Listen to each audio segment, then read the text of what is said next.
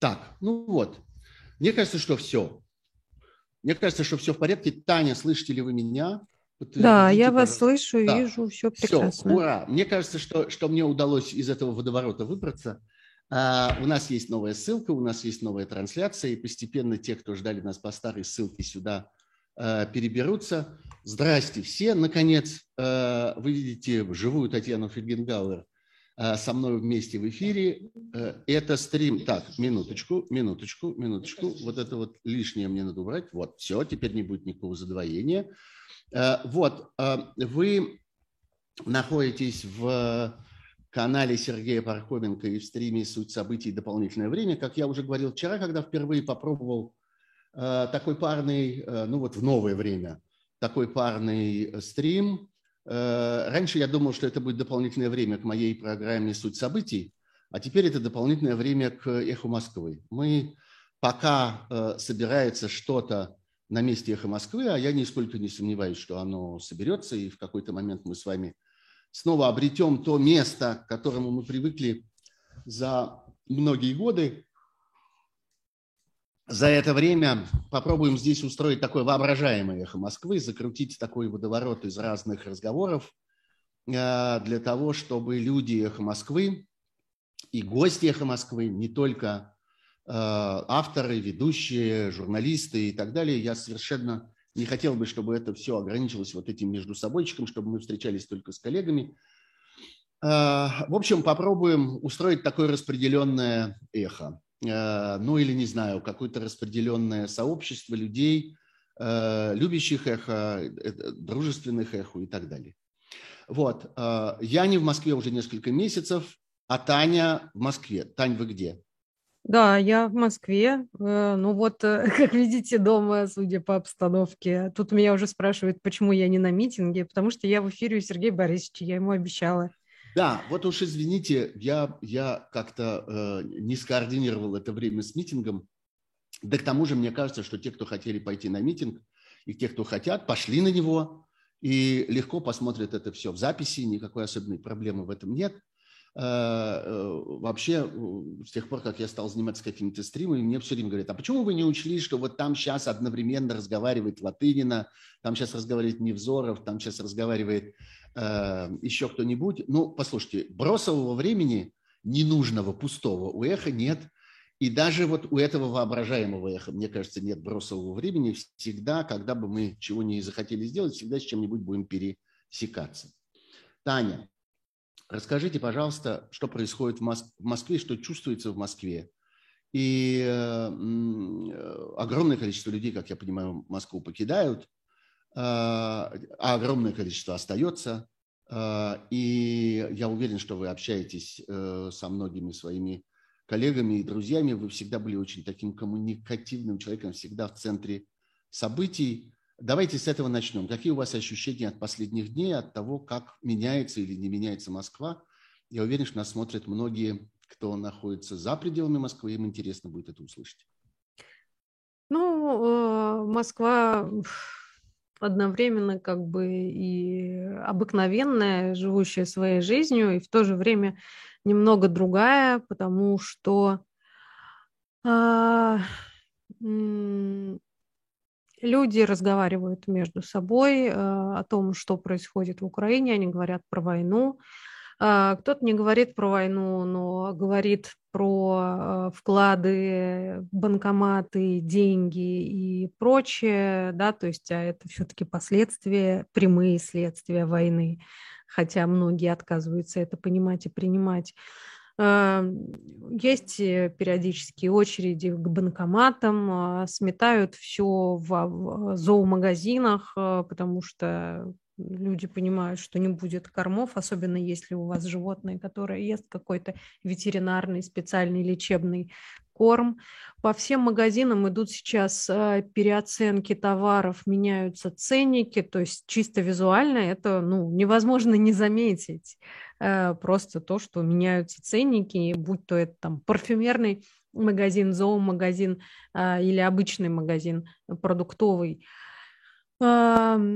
Ну, в целом, конечно, это какой-то какой-то, э, какая-то немножко шизофрения, потому что э, вот одновременно такая э, прекрасная, дружелюбная, обычное время до некоторых пор э, красивая и очень любимая мною Москва, но с другой стороны это бесконечные толпы ОМОНа, это люди, которые говорят про войну, и это люди, которые вот каждую минуту, сейчас я читаю сообщения, оказываются в автозаках, и это, конечно, такой когнитивный диссонанс, и люди, которые там сознательно как-то отгораживаются от э, всех новостей или несознательно, не знаю, что они тупые просто, у которых живут в какой-то своей дурацкой какой-то... Ань, ну люди на улицах, люди в метро, в массе своей, как я понимаю, ну, все-таки живут совершенно обычной жизнью еще пока. Да, вот то, да. и они... говорите, это наш с вами круг, это какой-то пузырь, в котором мы оказались. И вот эти люди, да, эти люди на, на улицах, может быть, я там несправедливо к ним называю их тупыми, но просто зла не хватает, если честно. Они вот э, с удивлением, например, смотрят на то, как ОМОН просто в случайном порядке пакует людей в автозак. Они такие, а что происходит? А что тут случилось? ой, а что это такое? И прям вот хочется к ним подойти, потрясти, так сказать, вы где вообще находитесь, люди? Что это такое? Что происходит? Как бы вам объяснить? С чего бы начать? Ну, вот. И, мне кажется, что мне кажется, что это просто люди, которые, что называется, еще не поняли. Это какая-то курица с оторванной головой. Вот именно эти люди, которые продолжают бежать, не понимая, что с ними уже что-то произошло. Вот я так к этому отношусь. Просто мне кажется, что есть люди, которые уже знают, а которые еще не знают. А в положении это все оказались одинаковыми. Да они не поймут, что с ними произошло. Потому что причина Пока не может не понять. Увидев, увидев свои прилавки, должны будут понять, что что-то такое произошло. Нет, нет, нет. Они, они произойдут, они, они поймут, что произошло что-то не то, но причинно-следственные связи вряд ли сработают. Ну да, да, да, да. Да, они придумают свое собственное объяснение для этого. И их объяснение да. будет совсем не похоже на наш. Ну, типа, это Америка виновата. Я вот ну, конечно, вам да. даю сто процентов, что будет такое объяснение. Да, да. да, злые у нас отняли. Ну, вообще это, это может быть э, такое удивительное разрешение того э, странного состояния, в котором мы прожили несколько последних лет, такого внутреннего какого-то противоречия, когда э, как-то все были удивлены, что надо же, вот смотрите, э, типа вот весь этот там режим э, тоталитарный, постепенно созревающий, свободы нарушают, демократические права отнимают, того не дают, всего не дают. А смотрите, какой комфортный город, как все приятно, как все удобно, замечательно работает система доставки и заказа, э, чудесные э, госуслуги в одном окне, э, прекрасные самокаты. И все. Оказывается, так бывает. Оказывается, может быть, что с одной стороны тоталитарный режим, а с другой стороны, смотрите, как все удобно, комфортно, приятно. Ну, больше нет. Так не бывает, да. Больше нет, нет, не бывает. Нет, Больше не нет, потому что... В какой-то момент оно, оно приходит в это равновесие. Эти сообщающиеся сосуды все равно создают ситуацию, в которой как бы жидкость перелилась, и все стало опять логично. Да, да, да, и сейчас вот э, люди сталкиваются с тем, что они там не могут э, заплатить э, Apple Pay, да, или э, в банке им говорят, что там вы не можете снять больше определенного, определенной суммы, или там вы не можете э, купить валюту, потому что вам надо ее заранее ее заказывать. И сейчас, когда вот с 10 марта перестанут работать э, Visa и MasterCard, я думаю, уже, ну, как бы внутри России, я, насколько поняла разъяснение э, экспертов, платежи будут проходить, но все равно, например, если там человек живет Э, за границей, ему приходит там условно пенсия или еще что-то, он не сможет воспользоваться ничем. Ну, короче говоря, в течение, я думаю, там нескольких недель, месяца, ну максимум пары э, месяцев вообще дойдет до всех, что Владимир Путин э, просто разрушил страну. Вот все, все а. то, чем, э, чем э, э, утешались, что там стабильность в обмен на какие-то права и свободы, а что вот никогда мы так хорошо не жили, как при Путине. Ну вот сейчас вы узнаете, как на самом деле вы живете при Путине. Ну да, но я согласен с вами, что это, что называется, осознание в два этапа.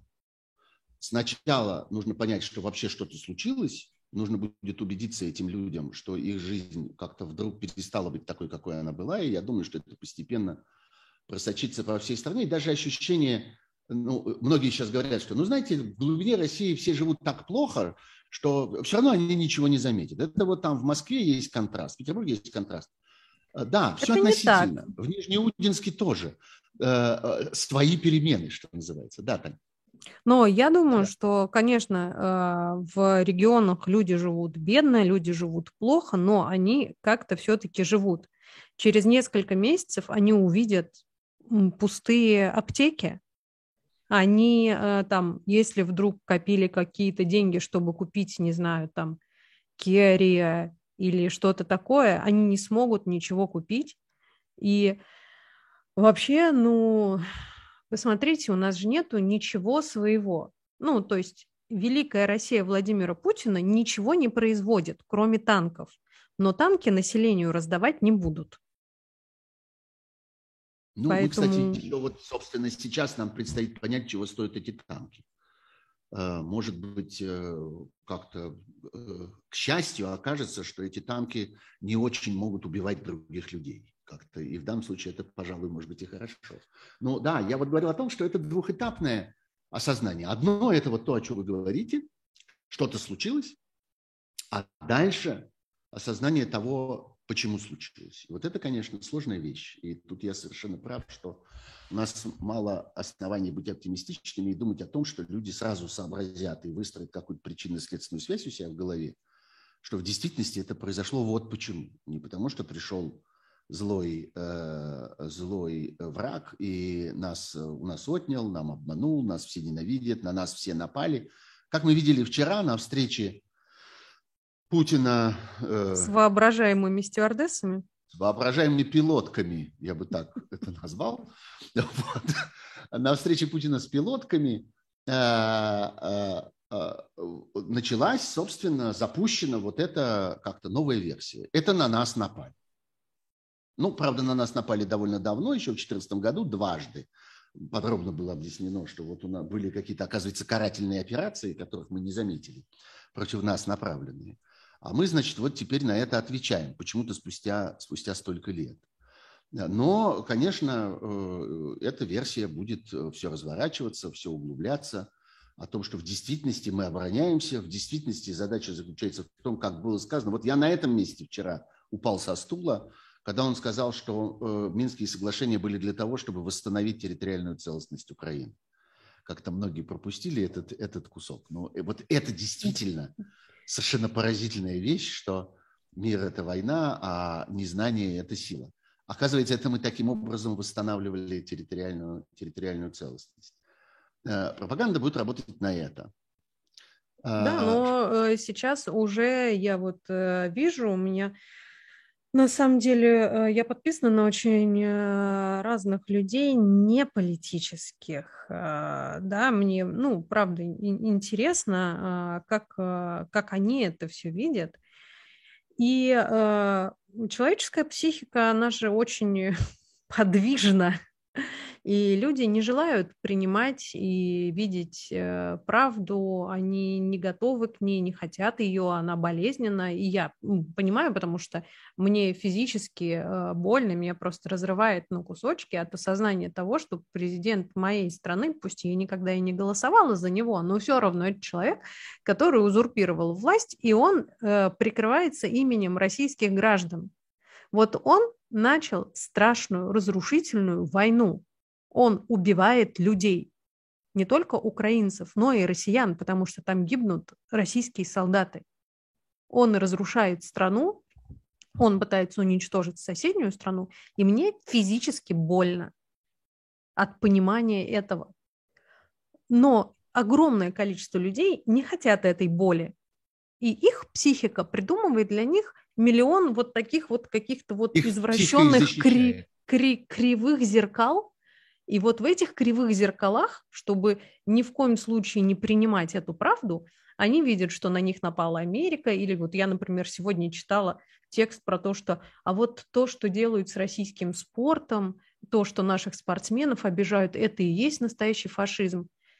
И я это читаю, думаю, а вы не, как бы не понимаете, почему российским спортсменам а, везде закрыт вход? Вы не понимаете, как так вышло? Или вы думаете, что Владимир Путин сам по себе, а российский спорт сам по себе? Как у вас это не складывается в голове? Поразительно, что я совсем недавно рассказывал своим слушателям в, в прошлой довоенной жизни, рассказывал старый анекдот совершенно по другому поводу. Вот про эту вот защиту, э, защиту психики от, от, э, от внешнего удара. Знаете, есть... Э, Тань, вы можете еще не знать, это анекдот времен наших с вами родителей. Точнее, не так сказал, ваших родителей и меня, потому что я скорее отношусь к поколению ваших родителей. И дружил сначала с ними, это удивительно, и дружу до сих пор. Удивительно, как, как бы через поколение Фельгенгауэров мне как-то пришлось. Так вот, э, ваша мама отлично должна знать этот анекдот про то, как чувак приходит в очень сильно пьяном э, виде э, в 4 утра домой, и как-то заботливая жена начинает его раздевать и говорит ему, ой, дорогой, а что это вот эта помада у тебя сзади на шее? Это ты, наверное, ехал в автобусе, и автобус тряхнула, и тетка, которая стояла сзади, она как-то вот не удержалась на ногах и нечаянно мазнула тебя губами по шее, правда же? Он говорит, угу. Ой, дорогой мой, а скажи, пожалуйста, а вот э, эти вот какие-то царапины у тебя на груди, это, наверное, ты нашел на улице котенка и решил согреть его, и засунул его за пазуху, а он испугался и поцарапал тебя. Так ведь, да, правда? Он говорит, угу. Она его все тем временем, значит, готовит ко сну и в какой-то момент говорит, ой, дорогой, а что же это за женские трусы на тебя надеты задом наперед? И что же это у тебя на шее повязан чей-то лифчик? Что это? А он ей говорит, дорогая, ты же у меня такая умница. Ну, придумай сама что-нибудь. Вот. Вот. Я очень люблю эту историю, хотя она длинная, но она очень описывает то, что происходит с огромным количеством наших с вами, все равно употребим это слово, соотечественников, людей, которые э, э, живут с нами, в общем, одной жизнью, в одной стране. И вот они теперь у своей собственной психики просят, что психика, ты же такая умная, придумай мне какое-нибудь объяснение для того, что произошло, чтобы оказалось, что это не я виноват, и не то, что я поддерживал виновато, и мы тут вообще ни при чем, а вот на нас э, как-то они напали. Так устроено. Я думаю, что это физиология уже теперь. Я думаю, в смысле, уже теперь вступает в силу, что это какой-то уже, уже так устроен человеческий организм. Ну, слушайте, я думаю, что это э, прекрасно работает во многих странах и при многих режимах, и многие десятилетия, если не века. Механизмы да. выживания. И мы первые в этом смысле, и, и не первый в истории, и даже не, мы не одни на планете, что называется, этим. Хотя нас немного таких осталось. Как-то буквально вот можно пересчитать пару тройку. Можно, можно пересчитать стран, по все, э, голосам э, в ООН. А? Да, Можно... по голосам ООН, да. А, хотя там, э, видите, там есть страны расчетливые, ну, я бы сказал, не среди тех, кто против, а среди тех, кто воздержался. Есть Китай, есть Индия, которые хладнокровно как бы считают, э, где в этом происходящем их выгода, и получат эту выгоду, несомненно. Я вчера это обсуждал с Сергеем Алексашенко, у нас был Э, такой же вот э, парный разговор, и отдельная была глава про это, ровно про Китай, который как-то хладнокровно подбирает то, что отваливается из этой всей истории. Нападать не будет, торопить не будет, э, как-то усугублять не будет, но своего, что называется, не упустит в этой, во всей истории. А вот, Таня, я обращаюсь сейчас к вопросам, уже которых довольно много у нас накапливается все больше и больше в стриме э, нашего разговора. Дайте наводку, пожалуйста, говорят нам с вами наши слушатели, где сейчас можно получить относительно правдивую информацию. Каналы, которые вы раньше рекомендовали, Ой. ликвидированы. Это обращается ко мне, но я думаю, это относится и к вам. Где брать да. инфу? Поделитесь. М? Есть чем поделиться? Вы знаете, вот э, э буквально полчаса назад э, я у себя как раз на YouTube-канале повесила ролик про то, как работать с информацией. И ролик мой начинается со слов, что так как медиа профессиональные на грани уничтожения, знаете ли, сама-сама учимся самостоятельно работать с новостями, понимать, э, как, где, с как, помощью каких приемов манипулируют и как можно проверять информацию. Вот. Но э, если э, неохота учиться самим, работать с информацией, Э, хотя, опять же, там внутри есть прям инструкции по применению. Э, я, во-первых, у меня VPN, поэтому доступ у меня есть ко всему. И Медуза продолжает работать, Медиазона продолжает работать, э, русская служба BBC продолжает работать, Deutsche Welle. В настоящее время? В настоящее время. А, потом еще, вы не поверите, но я посматриваю Варламов News. Они пока не были замечены мною ни в какой лаже, и со мной согласен Плющев, а, так как он а, новостник с 25-летним стажем, я ему в этом плане тоже доверяю. Вот, это то, что я читаю. CIT... И надо Bellin... понимать, Тань, простите, я поясню одну вещь. Надо понимать, что есть некоторое количество Э, скажем, телеграм-каналов, э, в частности, Варламов News тоже, которые, конечно, делаются не одним человеком, за которыми, конечно, есть редакция, есть редакторы, э, есть целый большой штат, и это не то, что вот сидит человек и пальчиком в телефоне тыкает, что-то такое случайно собирает, не подумавший. Поэтому вот таким, так сказать, большим персональным медиа надо относиться серьезно. Не всем им можно верить. Есть Другие такие, где тоже за конкретной фамилией, вы их знаете, я не буду их называть, за конкретной фамилией или за конкретным именем тоже стоит целая орава людей. Но надо понимать, что это, в общем, редакция, один отдельный человек. Да, Таня, простите, я прервал. Да, ну а, вот, собственно, э, собственно, это те, кого я э, читаю, смотрю, и, конечно, CIT, Conflict Intelligence Team, и Bellingcat. Э, потому что да. они разбирают конкретно а, кадры, которых сейчас очень много. И опять же, вот у меня в ролике Руслан Левиев очень интересно рассказывает, что если вы видите фотографию откуда-то, а, первым делом вы должны, так как мы все-таки живем в век смартфонов, а, первым делом поищите еще фотографии с разных ракурсов оттуда, да, чтобы понять, что это не разовая постановочная история, а это действительно что-то произошло, и есть очевидцы, и, естественно, они все это снимают. Ну, короче говоря, пока, пока мы не на 100% отрезаны от информации. Плюс, если вы говорите и понимаете английский язык, то вы можете читать э, в интернете Рейтер, Bloomberg, а, Associated Press, э, то есть информационное агентство. Что касается российских информационных агентств, вы должны понимать, что они государственные, и они, по сути, страна конфликта. В том числе Интерфакс. Вот не все это понимают. Конечно, все понимают к сожалению, про ТАСС, про РИА, это да. да. Но, к сожалению, и Интерфакс, который иногда выглядит чуть-чуть лучше, тоже государственное агентство, полностью контролируемое государством. Да, да, поэтому их сообщения Впрочем, так же, как и э, сообщение украинской стороны, надо воспринимать именно как сообщение стороны конфликта. Я сейчас не про то, за кого я, да, и очевидно, что я против этой войны, и э, мое э, сердце и душа и голова на стороне Украины, и это чудовищная война, которую развязал Путин, но э, если мы говорим сейчас с точки зрения новостника, да, Э, сейчас mm-hmm. уберем эмоции, то точно так же э, сообщение Минобороны Украины надо э, читать с таким же скепсисом. Я встретил, не, не могу сейчас вспомнить у кого, буквально вчера я услышал вот в каком-то таком тоже устном комментарии, как человек говорил, вы не забывайте, пожалуйста, что согласно конвенциям ООН, дезинформация является законным средством ведения войны. Это не военное преступление.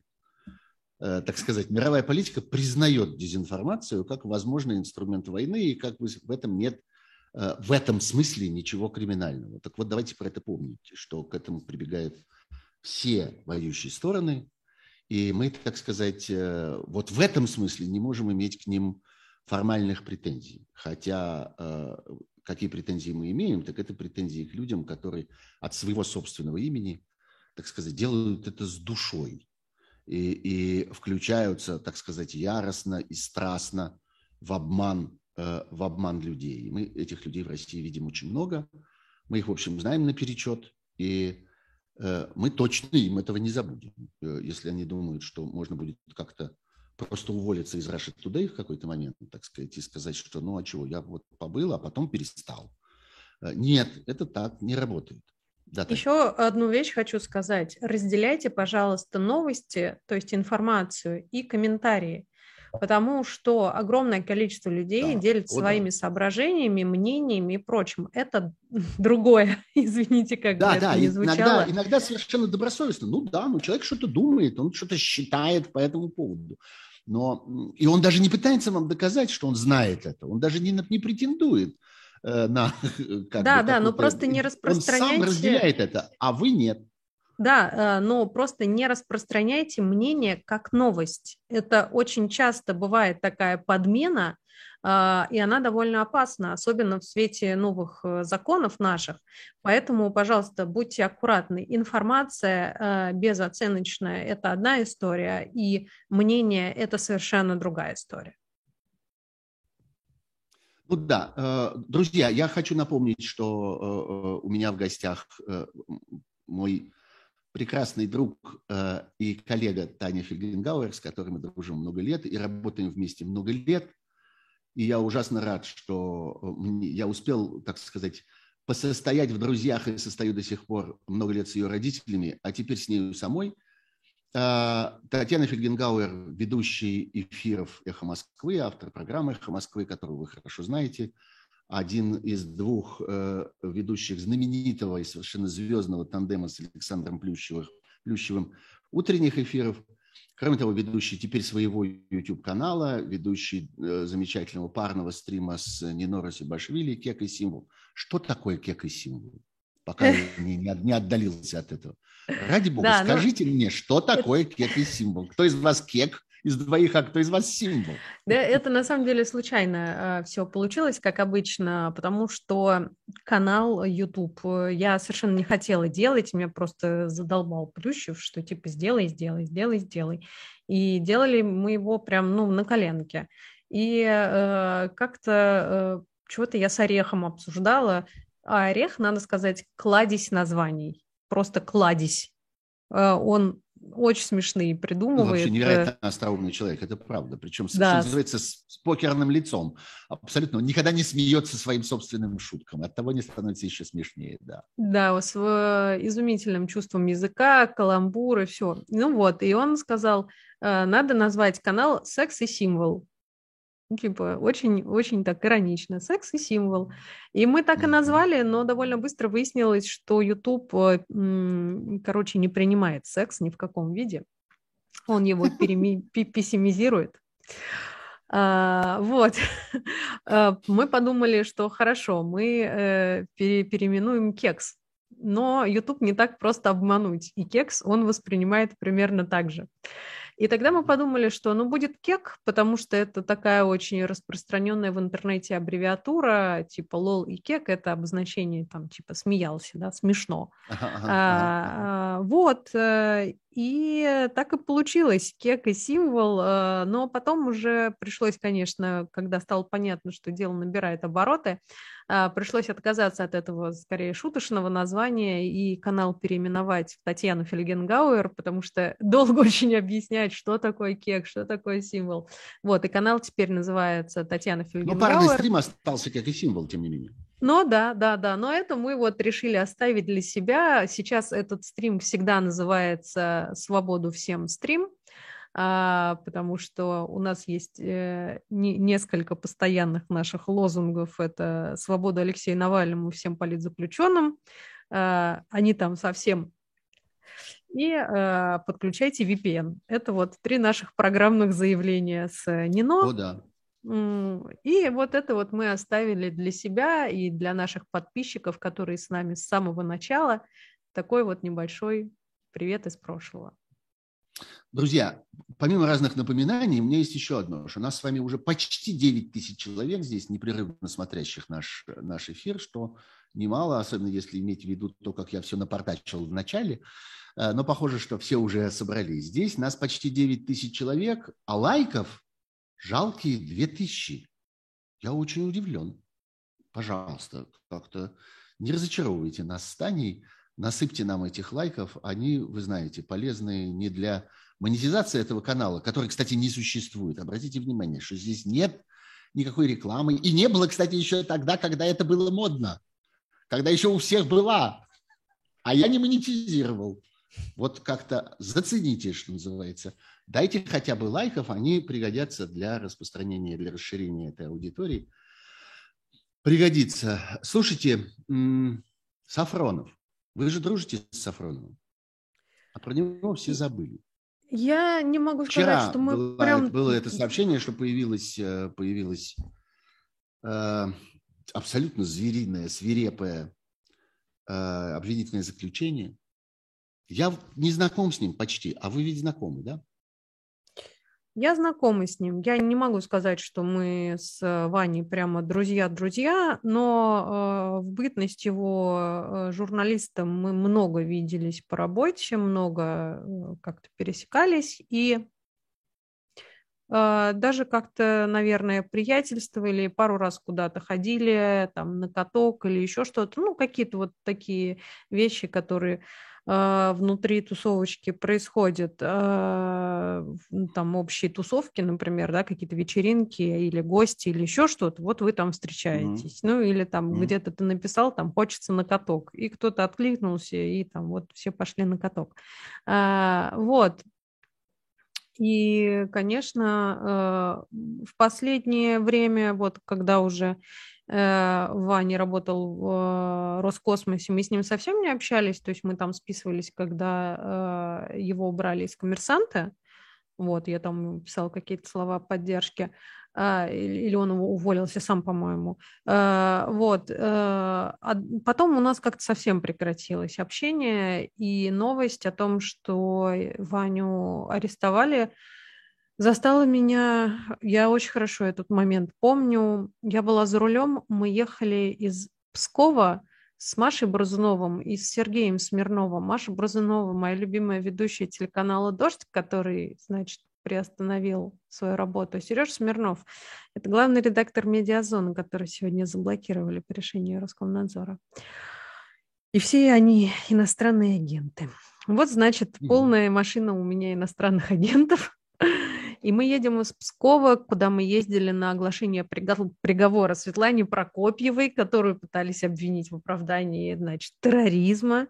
Да, и... помните эту историю? Она написала колонку про человека, который взорвал бомбу и сам погиб в результате. Был единственным погибшим от этого теракта, взорвал бомбу приемной ФСБ. Она написала колонку о том, почему, на ее взгляд, он это сделал. Как бы, ну, что да. загнало его в эту ситуацию. За это ее объявили Светлану Прокопьеву, поддерживающий терроризм, это тоже, это была одна из первых совершенно безумных вот этих историй. Да, производило сильное впечатление. Но мы тогда еще не знали, что будет, будет Сафронов и, э, и, и не он один. Угу, да, ну вот, и, собственно, вот э, я была за рулем, э, мы ехали в Москву обратно, очень радовались, что Свете дали штраф, потому что по нашим временам... Полмиллиона, по-моему, да? Да, да, по нашим временам это, считай, оправдание. Вот, и э, пришло сообщение, что задержали Ивана. И это был просто вот, это было чудовищно. И мы всю дорогу пытались поймать хоть какой-то сигнал интернета, чтобы прочитать какие-то э, какие-то новости об этом. Мы изредка с Иваном переписываемся, и, ну, это, конечно, чудовищно, то, что с ним делают, и ужасно обидно, что его дело отошло на какой-то там десятый план. Вообще очень много дел сейчас отошли на десятый план. Даже на самом деле суд по Навальному отошел куда-то на пятый план. Потому что которые абсолютно, все... абсолютно невероятные, по которым должны быть написаны книги, конечно, и сняты фильмы, поэтому суду отдельно. И если бы он происходил в любое другое время, мы бы с вами, не отрываясь бы за этим, следили. Конечно. Но, может быть, он и происходит, кстати, именно в это время. Может быть, это не случайная история. А может быть, они Я не вижу здесь так никакой... это специально подложили одно под другое. Нет, я не думаю, что это как-то э, задумано так специально. Я думаю, что э, все, что хотели сделать по, э, как бы так, э, минимальному освещению этого суда, сделали, э, за, как бы организовав его в колонии. Вот. Дальше по датам, я думаю, это просто совпадение. Не, не, не вижу я никакой здесь прям никакого умысла. Ну, то есть мне больше кажется, что на выбор э, даты начала вторжения скорее там мог бы повлиять условный Китай, который бы сказал, что значит пока Олимпиада, ни, никакой mm-hmm. войны. Вот yeah. это кажется мне более при, ну, да, ну как бы могли. реальным. Mm-hmm. Алло, Тань. Да, да, да. Ой, вдруг какая-то пауза. Тань, я хотел вас спросить, если у вас э, какие-то люди э, вокруг вас, ваши друзья, может быть, младшие братья ваших и сестры ваших друзей, э, люди молодые, студенты. Э, у меня детей много, аж целых пятеро, но у меня такая какая-то разрыв получился, потому что мои старшие все старше, они, в общем, взрослые все люди. А мой младший, как бы, только фактически вчерашний школьник, как бы, а вот в середине такая дырка. Вот я сегодня увидел сообщение о том, что в Петербурге, э, в Санкт-Петербургском государственном университете массово отчисляют студентов, э, которые э, выходили на какие-то протесты в последнее время, были там задержаны хотя бы на пять минут. По многим из них даже нет никаких судебных решений, даже административных дел, даже знаменитой 20-й статьи а просто вот известно, что они были задержаны, протокол об этом пришел в университет, и их всех толпой, списком выгоняют из университета. И это, в общем, видимо, станет абсолютно рутинным э, э, действием в России. Э, как вы думаете, это как-то напугает, не напугает? Это вообще имеет какое-то значение? Подействует, не подействует? Как устроены сегодняшние 20-летние? По-вашему? Я, к сожалению, не могу вам ответить на этот вопрос, э, потому что я не знаю, у меня нет в окружении 20-летних. У меня есть там типа 25-27 лет, больше там в середине там 35-37, а еще ну, больше да. те, кто Это старше меня. Да. Ну, да. Вот, но э, я э, думаю, что устроены они очень по-разному, и зависит это очень сильно от того, что их формировало каком городе они живут, какие книжки они читали, потому что есть прекрасные, активные, неравнодушные молодые люди в разных городах России, а есть абсолютно индифферентные, зажравшиеся и иногда даже озлобленные люди в Москве и Петербурге, такие же точно молодые 20-летние. Поэтому э, это как средняя температура по больнице. Люди очень разные и э, очень э, в разных э, обстоятельствах находится. Я бы хотела прочитать срочную новость, просто чудовищная, mm-hmm. абсолютно. Я не могу, у меня просто... В Москве автозак с задержанными врезался в столб, перевернулся. А пострадавших неизвестно. Тут просто фотографии чудовищные абсолютно. Это в районе Хамовников, по-моему, произошло. Сейчас мне просто написал Алексей Пряников, адвокат. Они там пытаются найти пострадавших, чтобы помочь им. А, да, на Хамовческом валу много медиков и реанимации. Это то, что сейчас прямо в Москве происходит. И вот Алексей Пряников, адвокат, пишет, что если вы или ваши друзья или близкие в числе пострадавших в результате вот этого ДТП с автозаком, то а, а, они готовы юридическую помощь оказывать э, вот так вот. это просто, конечно, какой-то кошмар. Так. И это при том, что При том, что, собственно, вот этот протестный час только, только начался, только как-то события московские только, только разворачиваются сейчас.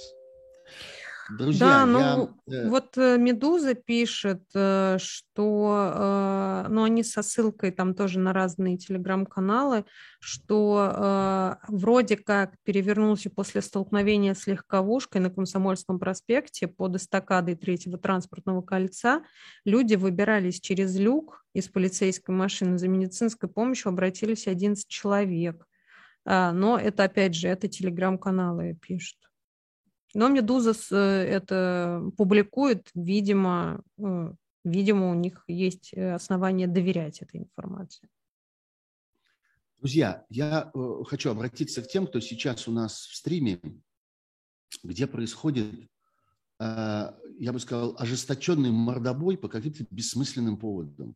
Я вас очень прошу, прошу, пожалуйста, прекратите это делать там, перейдите куда-нибудь в какие-то другие места и там убивайте друг друга – а здесь э, мы ждем от вас двух вещей, Стань. Во-первых, мы ждем от вас осмысленных вопросов, а во-вторых, мы ждем от вас, пока вы, э, в отличие от нас, не находитесь в эфире, э, сообщений о том, что вам становится известно, о том, что происходит прямо сейчас. В Украине чрезвычайно происходят сейчас активные действия вокруг Харькова, вокруг Киева, на юге, вокруг Херсона и Мелитополя, которые оказались в центре всеобщего внимания, потому что это в итоге оказались главные успехи российского вторжения к исходу вот этого, если я правильно понимаю, девятого дня э, этой бойни. Э, пожалуйста, во-первых, смотрите на новости и рассказывайте, в свою очередь, их нам, а мы будем их обсуждать.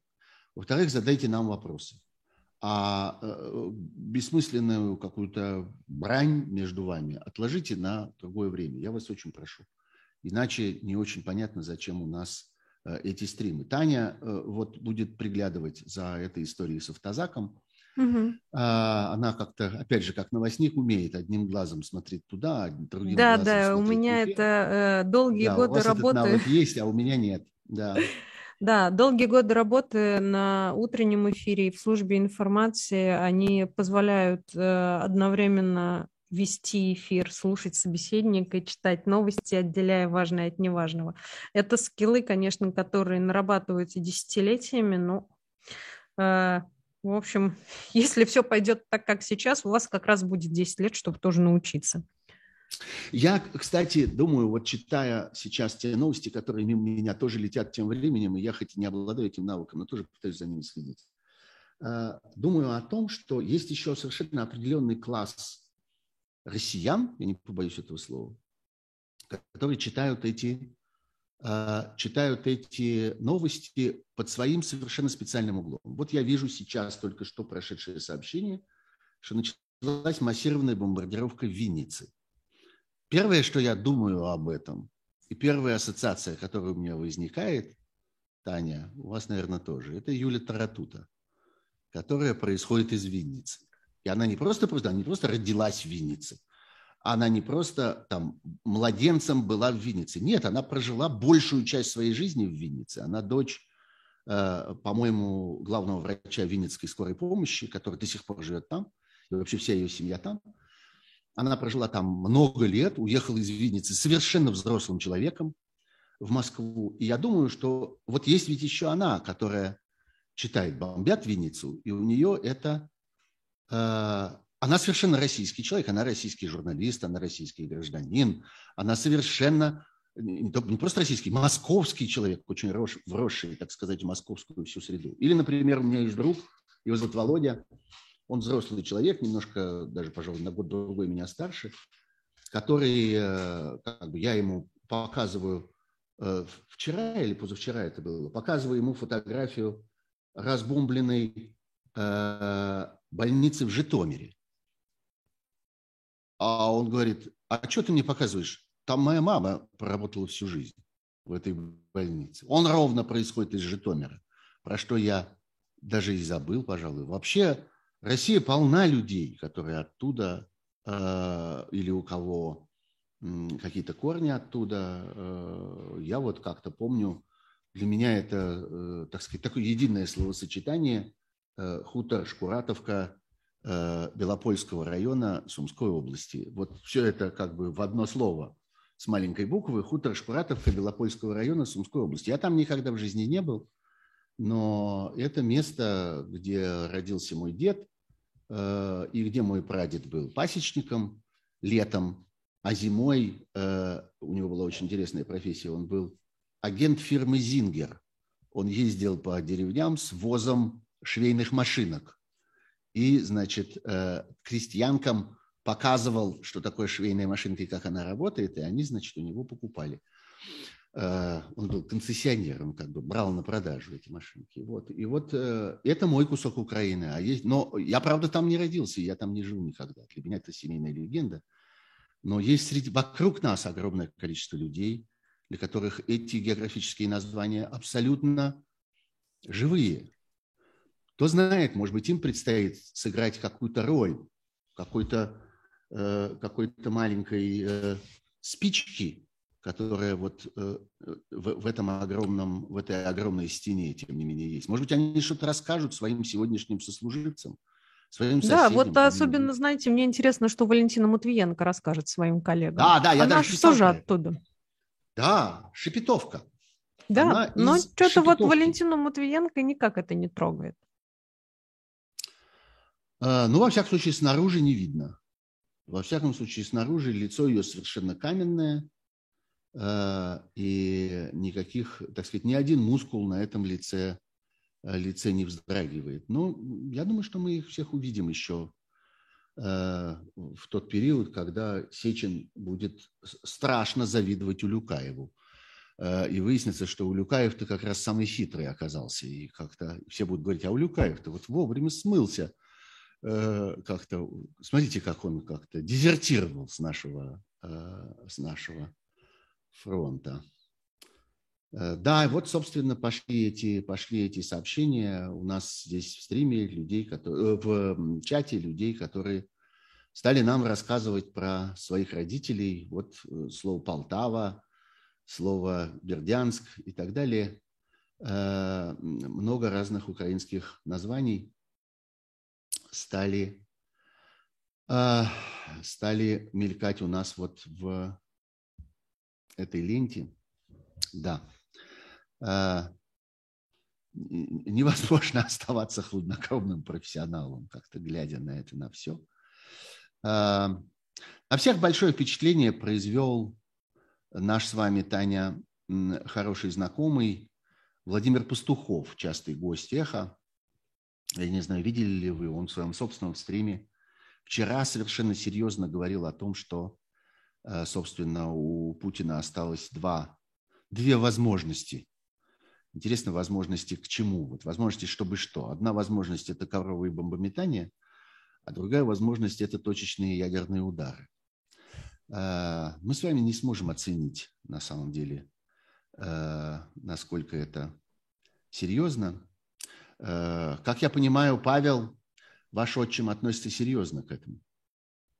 Ну, да, он, он относится серьезно. Зрители моего канала обратили внимание на то, что мне пришлось закрыть доступ к нашим с ним интервью.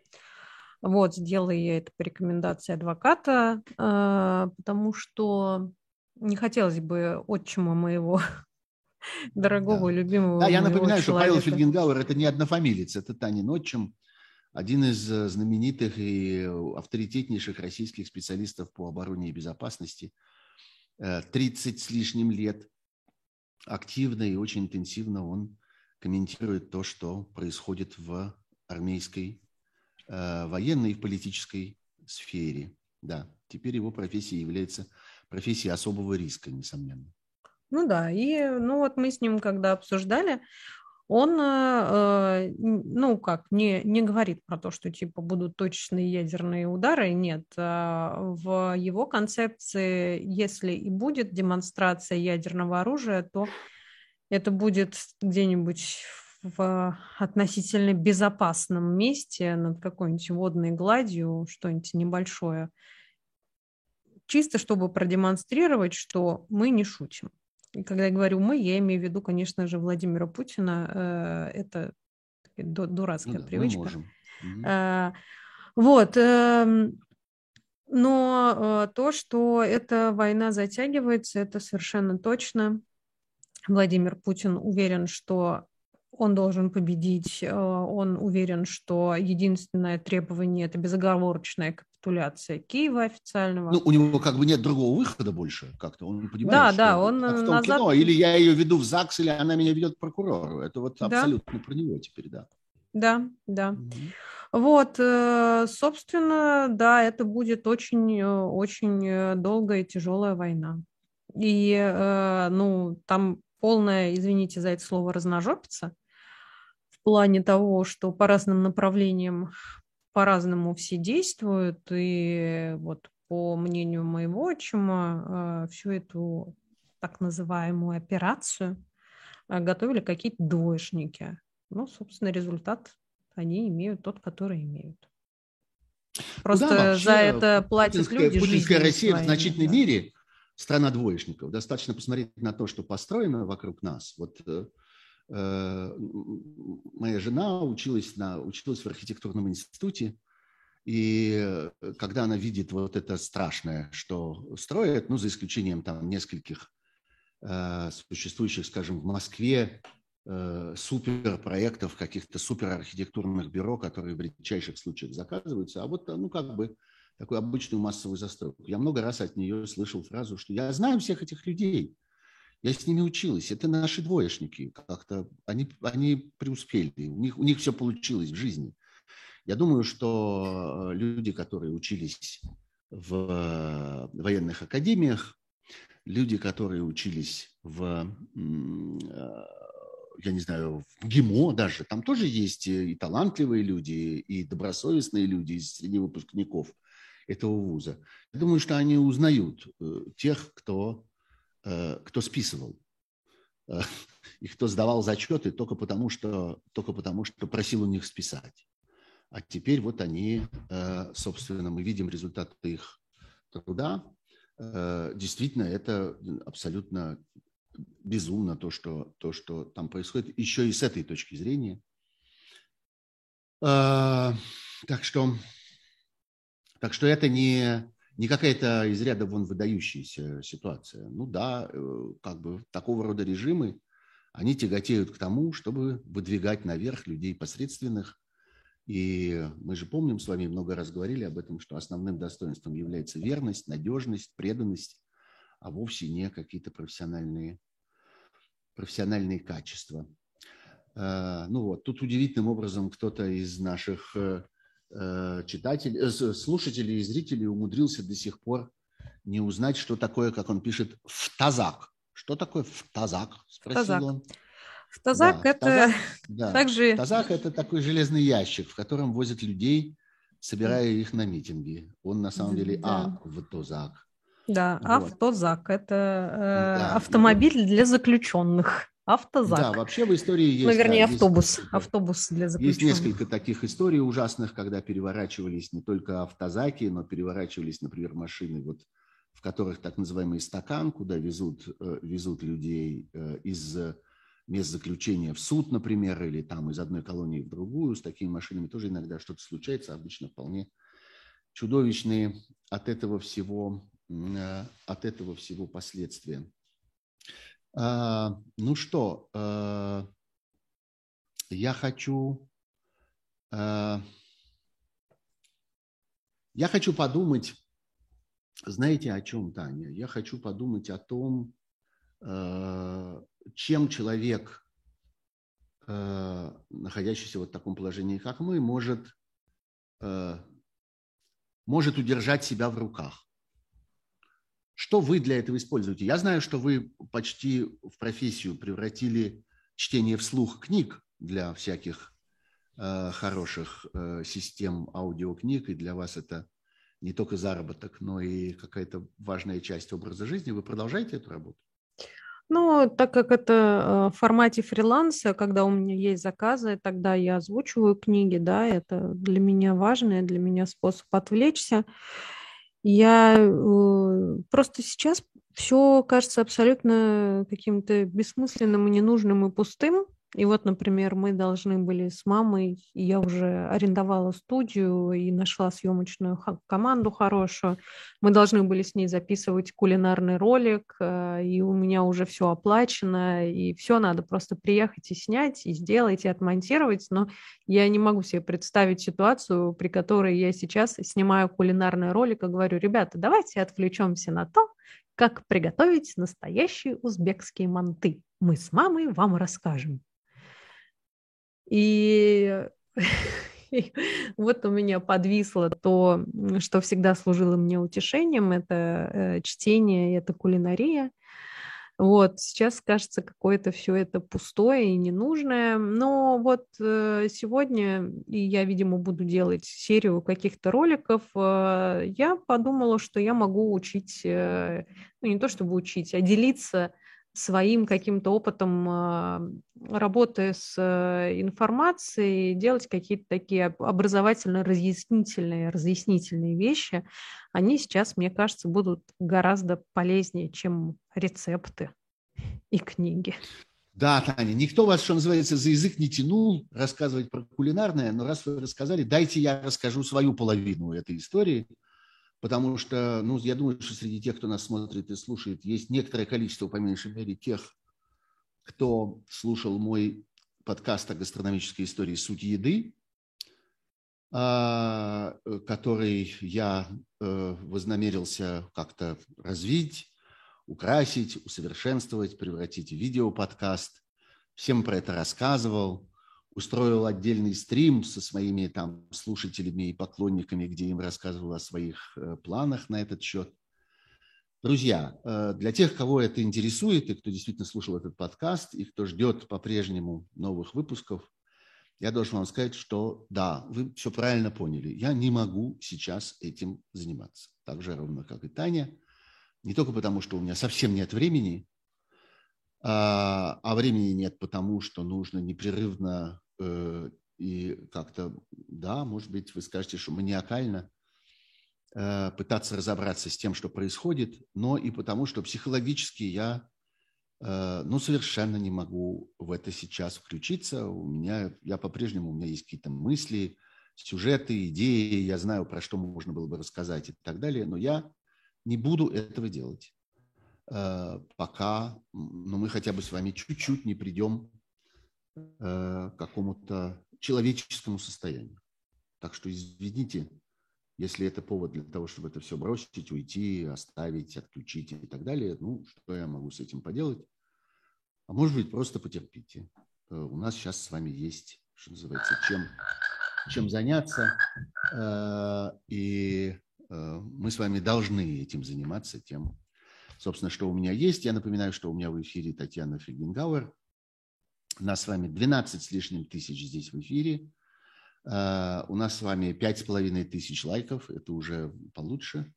Uh, лайки нужны, чтобы распространять этот uh, канал все шире.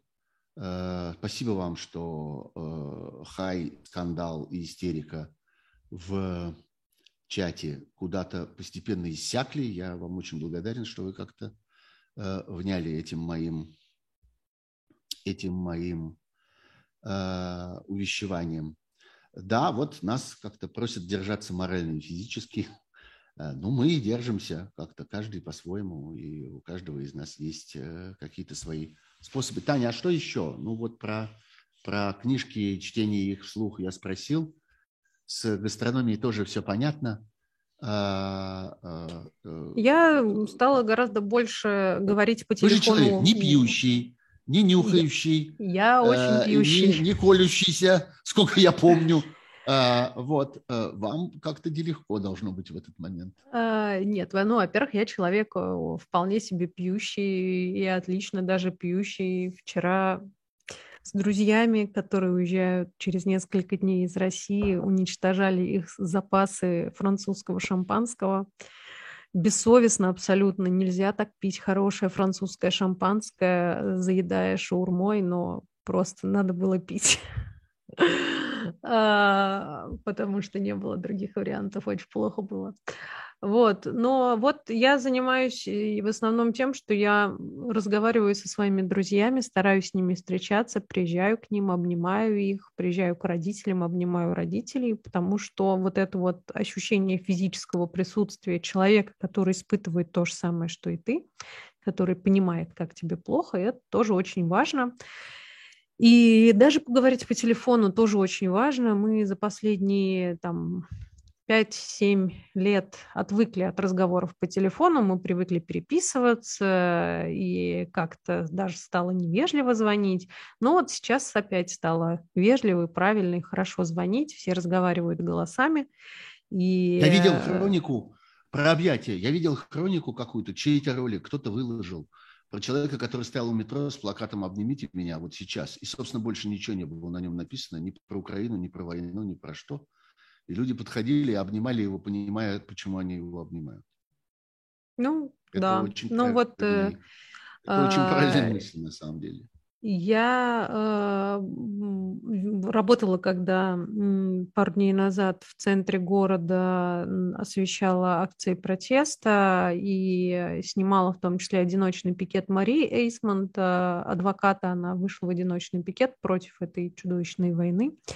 Вот. Э, и она стояла с этим своим плакатом и к ней подошла женщина, просто обняла, и они какое-то время постояли, обнимаясь, и потом женщина пошла дальше. Просто это очень важно понимать, что не ты один против этой войны.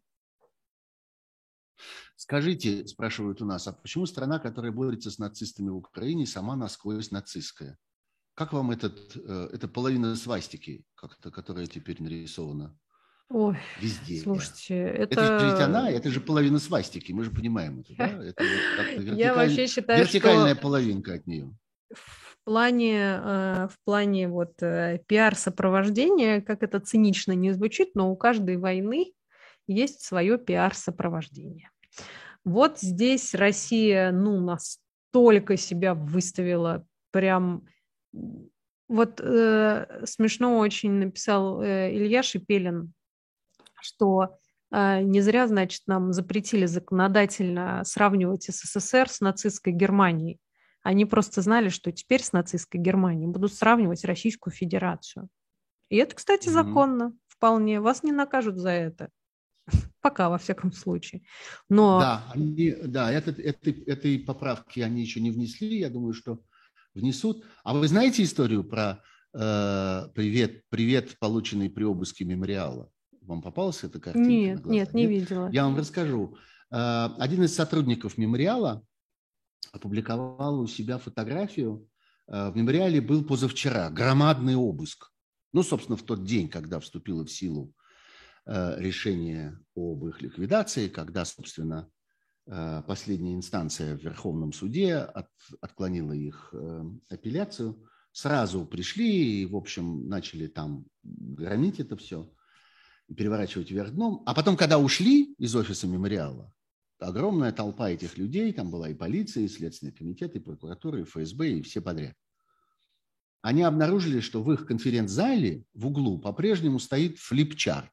Ну, такая, ну, такой блокнот огромный, да, такая бумажная такая штука с бумажными большими листами, чтобы во время лекции можно было что-нибудь рисовать. И на этом флипчарте нарисована эта, значит, буква, половина свастики нарисована, вертикальная, э, знак Зора, и внизу написано «Мемориал все». Причем слово «мемориал» написано с орфографической ошибкой. «Мемориал» написано. И э, это, конечно, замечательное вещественное доказательство, которое обязательно будет сохранено, э, которое является доказательством того, что одно из другого вытекает, что это связанные вещи, что это совершенно не одновременно происходит, а это происходит вследствие всегда есть такой, э, как бы такая проблема в осмыслении каких-то вещей, которые вы видите. Это просто случайно совпало во времени или это одно связано с другим? Это одно связано с другим. Вот доказательства. Вот оставили свидетельство. Там, кстати, была еще вторая совершенно душераздирающая история во время этого обыска, э, потому что эти люди, которые пришли обыскивать мемориал, они в кабинете исполнительного директора мемориала обнаружили громадный сейф И они начали его вскрывать. И вскрывали его 12 часов. Они его резали, долбили, колотили, э, поддевали там каким-то ломом и так далее. И вскрыли. А внутри лежит несколько папок со списками жертв политических репрессий, подготовленных к публикации в очередном томе э, книг памяти мемориала.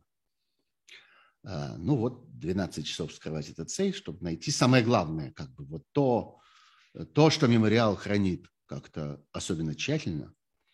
Вот они нашли, увидели эти папки. Э, есть фотографии, тоже эти папки как бы лежат в этом чудовищном разломанном, раскуроченном этом сейфе. Очень Э, очень характерная вещь. Э, вот нас упрекают здесь, Таня. Я считаю, что нам надо. Поражает, пишет нам Владимир Крицкий, что обсуждается множество второстепенных фактов и полностью игнорируется главное. Таня, а что главное, как вы думаете? Вот что нам с вами надо произнести еще раз, вот еще раз и еще раз, для того, чтобы мы с вами спокойно э, сказали себе, ну, мы сказали главное. Я знаю, что. Давайте сначала вы, а потом я. Так, хорошо. Ну, я могу предположить, хотя я несколько раз это произносила, что... Ничего, ничего, а, не страшно. Человек мог не раз слышать. Хорошо. Давайте сейчас скажем с вами главное. Хорошо. Ну, вот как я вижу главное, что я категорически против этой войны, и я считаю, что Владимир Путин военный преступник. Вот мне кажется, что сейчас это главное. Называйте войну войной, а Владимира Путина военным преступником потому что это правда. Okay. Да, совершенно согласен. Это, это начало э, этого абзаца про главное. Вы сказали первую фразу, э, а я скажу вторую.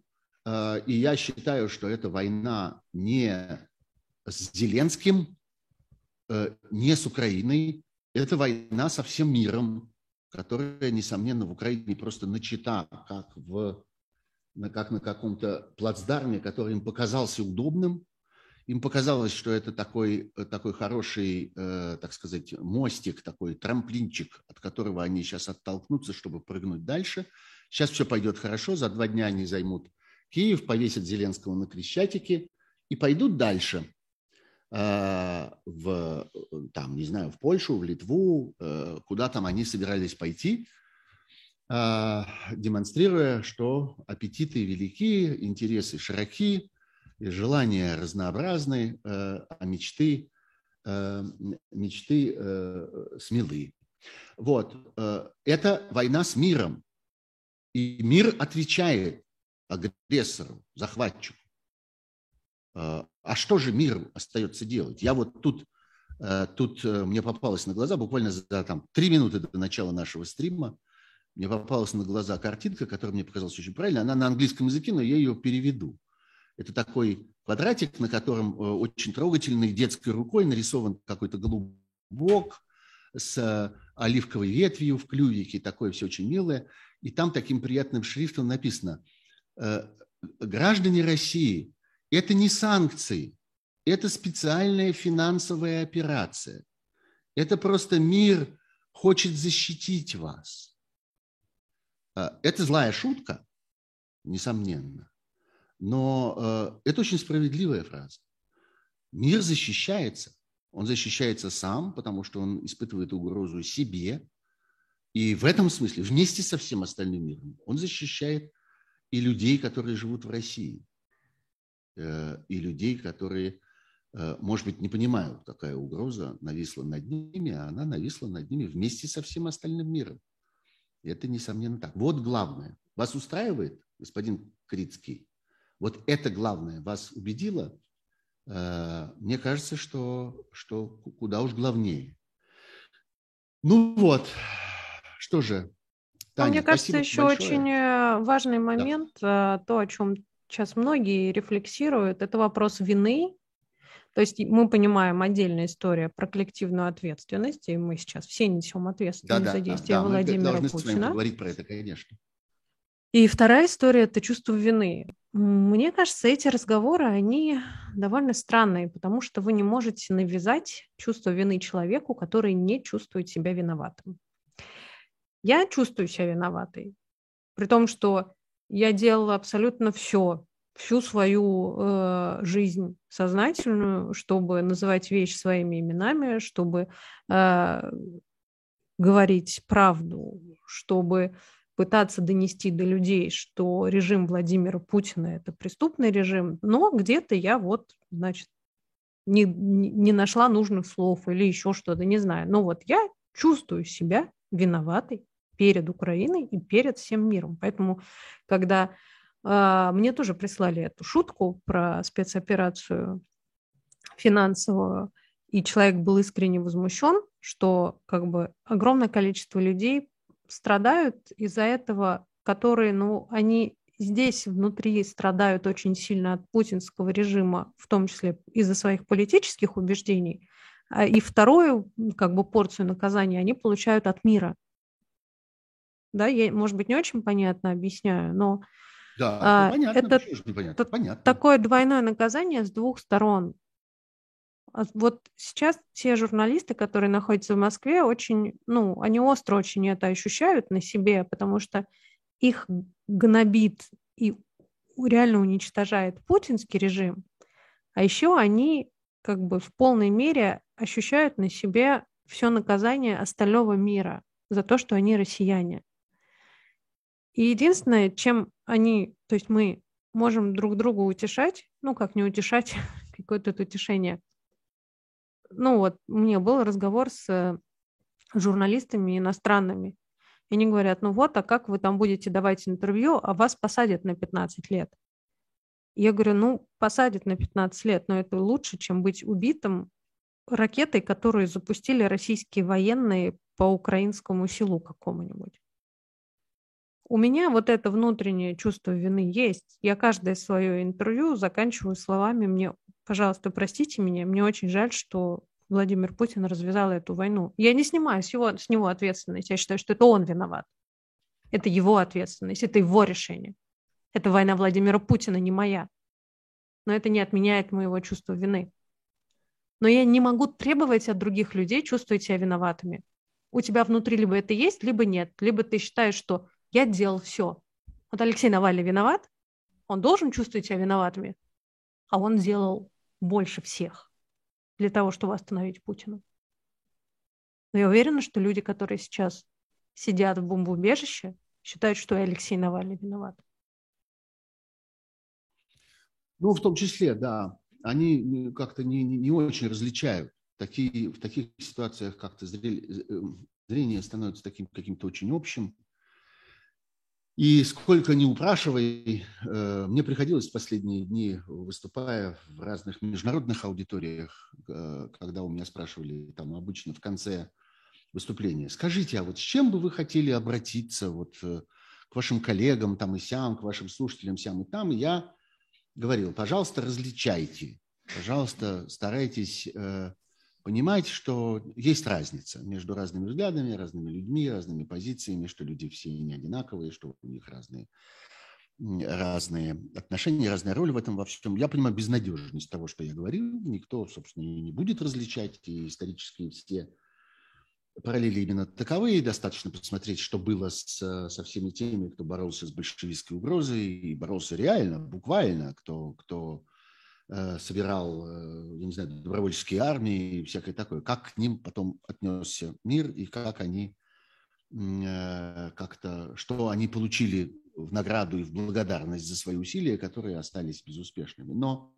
я должен все-таки сказать, что я не, вот лично я не чувствую себя виноватым по одной простой причине, потому что я продолжаю. Вот когда я остановлюсь, тогда я смогу посмотреть назад и сказать, ну вот я сделал то и все, из, из этого вот то-то получилось, а вот из, а это не получилось.